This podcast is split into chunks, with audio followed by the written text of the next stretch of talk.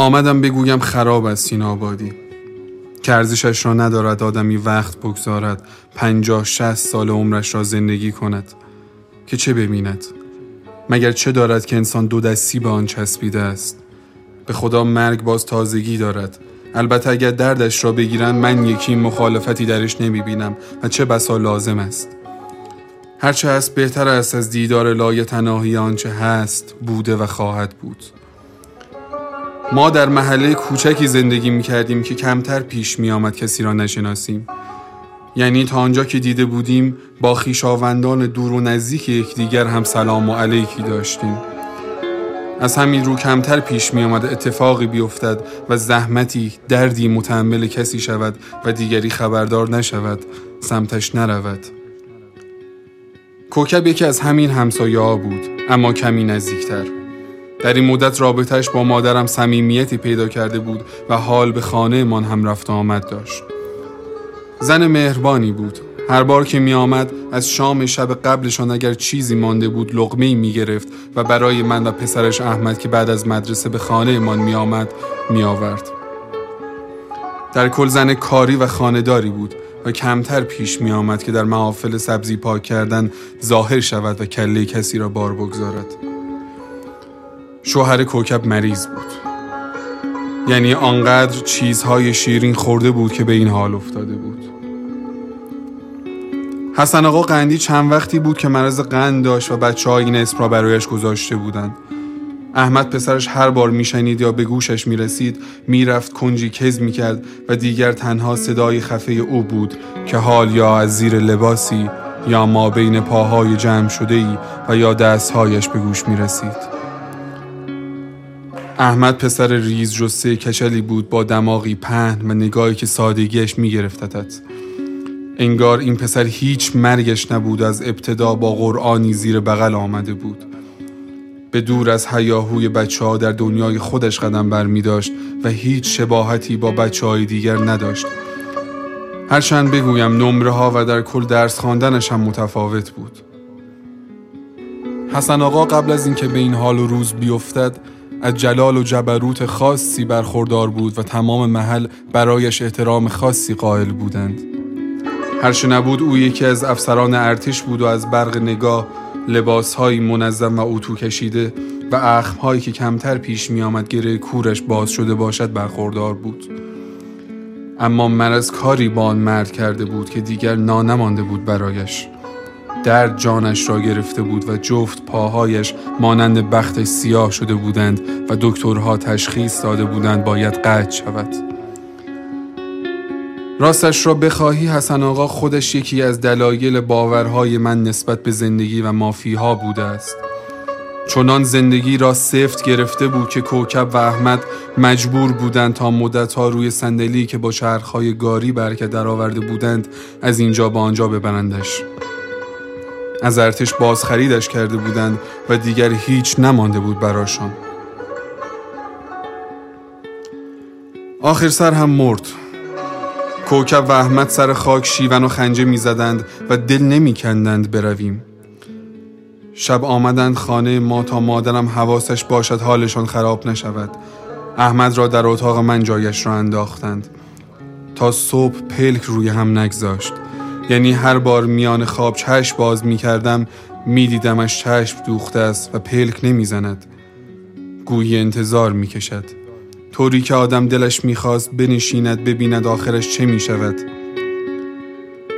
اما خودمانیم راحت شدند خودش هم راحت شد رفت بالاخره چیز تازه‌ای هست ببیند چه بسا روی پاهای خودش هم قدم بردارد اما کوکب زمینگیر شد بسیار دیدم که گهگاه بر روی همان صندلی شوهرش می نشیند و ساعتها به یک نقطه خیره می ماند. مگر چه اتفاق افتاده؟ مگر چیزی جز رهایی از دردی که خواب و خوراک و قرار را از شوهرش گرفته بود رخ داده است هیچ نفهمیدم این چشم ها، عشق ها و خفقان هایی که گلوی را می‌گیرد به کدام راه می رود مگر آدمی چیست؟ چه چیز زندگی را، نفس کشیدن را و در کل حیات حبوطی را که در ازل رخ داد تا این حد جذاب می کند؟ کوکب هیچ ازش نمانده بود. خوب یادم است به چهل روز که رسید چهل تار سپید روی سرش نقش بسته بود. کوکب شکسته بود اما آرام بود. گردابی بود که میچرخید و ناگهان دلش حری میریخت. سیری سادم نگاهش کردم. مات مانده بودم. به دنیایی که درونش میگذشت و انفجارهای پی در پی که ترکشهایش گاه به تپش میانداختش. هیچ نفهمیدمش. و گذشت و رفت. کوکب سر پا شد. یعنی خمیده بود اما قد راست کرد. پسر بزرگ کرد زن داد و با تمام سختی که داشت جان داد به خانه و کاشانه بی حسن آقا. اما هنوز سر غروبی می آمد می نشست روی صندلی چرخدار. گذاشته بودش جلوی درب خانه و همسایه ها می دانستند و از حساسیتش باخبر بودند و هیچ جابجا جا نمی شد. یک بار که آمدم یک سری خانه من دیدمش نشسته از خیره. آمدم بگویم خراب است این آبادی. ناگهان بود. بیش از هر بمبارانی که در آغاز جنگ اتفاق میافتد جهان دلم زیر و رو شد. و خیره ماندم و زمین زیر پایم سوس شد و قلبم نشست. تو آنجا ایستاده بودی به نظاره فروپاشی یک سلسله. افتادن و فرو ریختن خانه که ساخته بودمش. یک لبخندت تمام سوالهای بی پاسخ مرا خشکاند و چسبیدمش سفت دنیا را. گویی می‌خواهند عروسک دختر بچه چهار پنج ساله را از او بگیرند. تو آنجا بودی و جای تمام دلم نشسته بودی. از فردایش هزار بار برای دیدنت برای تماشای گذرت از میان کوچه آمدم.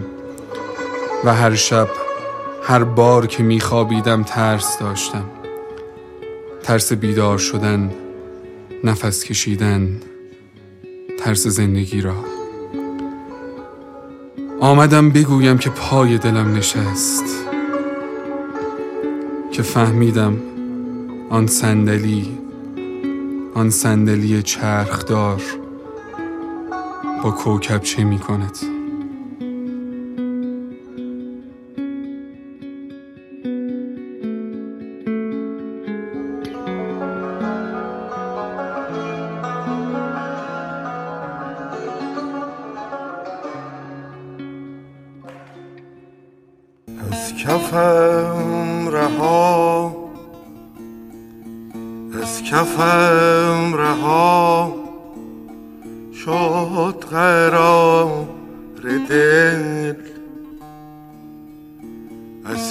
کفم رها شد قرار دل نیست و دست من حبیبم اختیار دل اختیار دل.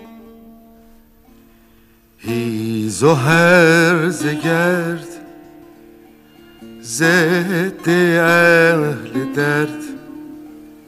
گشت زیندران عزیزم در مدار دل در مدار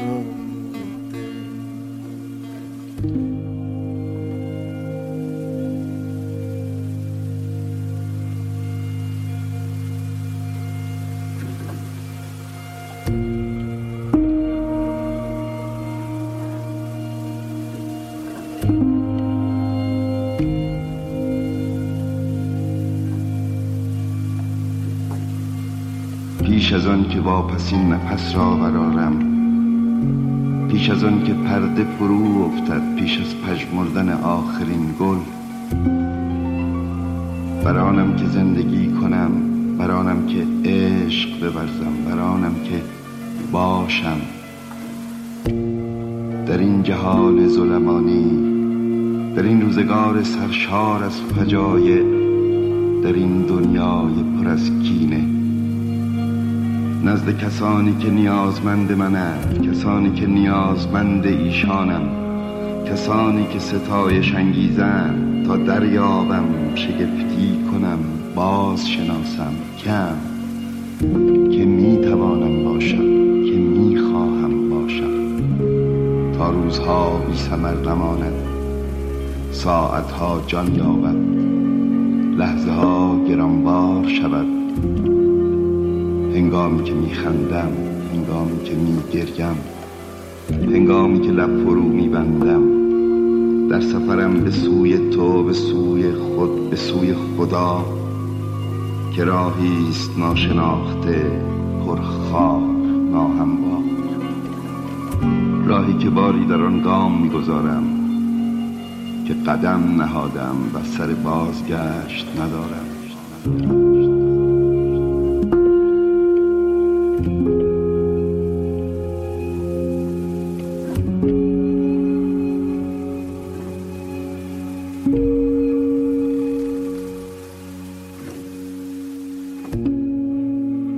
هیچ تصورش را هم نمی کردم که روزی در کنارم بنشینی و احساس کنم نیل آرمسترانگ قدم بزرگی بر نداشته و فتح ما به هیچ سان شباهتی با اعماق موجودیت و حضورت ندارد. دختری که روزهای مدیدی را از برای دیدن و هم کلامیش از سر گذرانده و ساعتها چشم به راهش ماندم. من در آستانه ورود و قدم گذاشتنت در دنیایم دانسته بودم هر آن چند باشتم به زودی روی خواهد داد. امروز و حال که در کنار من ایستادی می‌خواهم بدانی که هیچ نبودم انگار و دستان تو جامعه هست را بر تنم پوشانده است. گویی جزیره متروک بودم و قایقت که رسید دلیل و زیستن در من جریان یافت.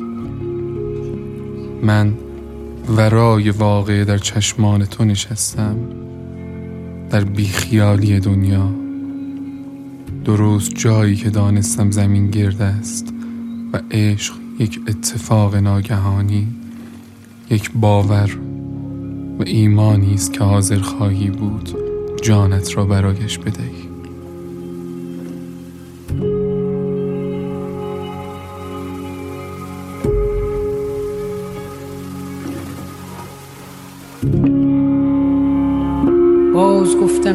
سیادی و من آهوی دشتم. تا به دام تو درفتم همه جا گشتم گشتم. حذر از عشق ندانم سفر از پیش تو هرگز نتوانم. نتوانم. اشکی از شاخه فرو ریخت مرغ شب ناله تلخی زد و بگریخت. اشک در چشم تو لرزید ماه بر عشق تو خندید. یادم آید که دگر از تو جوابی نشیدم پای در دامن اندوه کشیدم. نگسستم نرمیدم.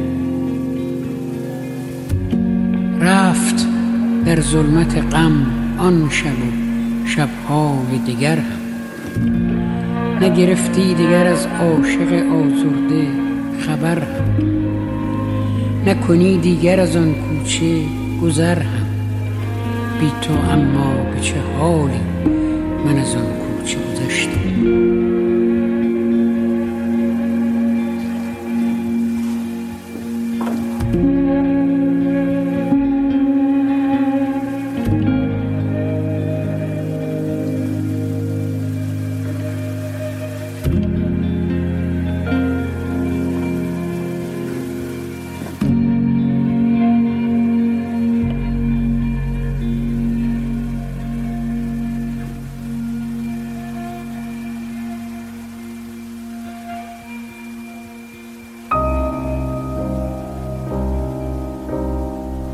ریرا جان.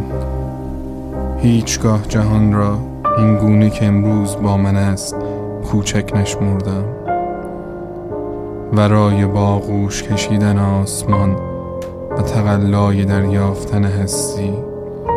تو ورای آنچه چشم توان دیدن پای یاری پیمودن و عقل خواستار اندیشیدن است هستی.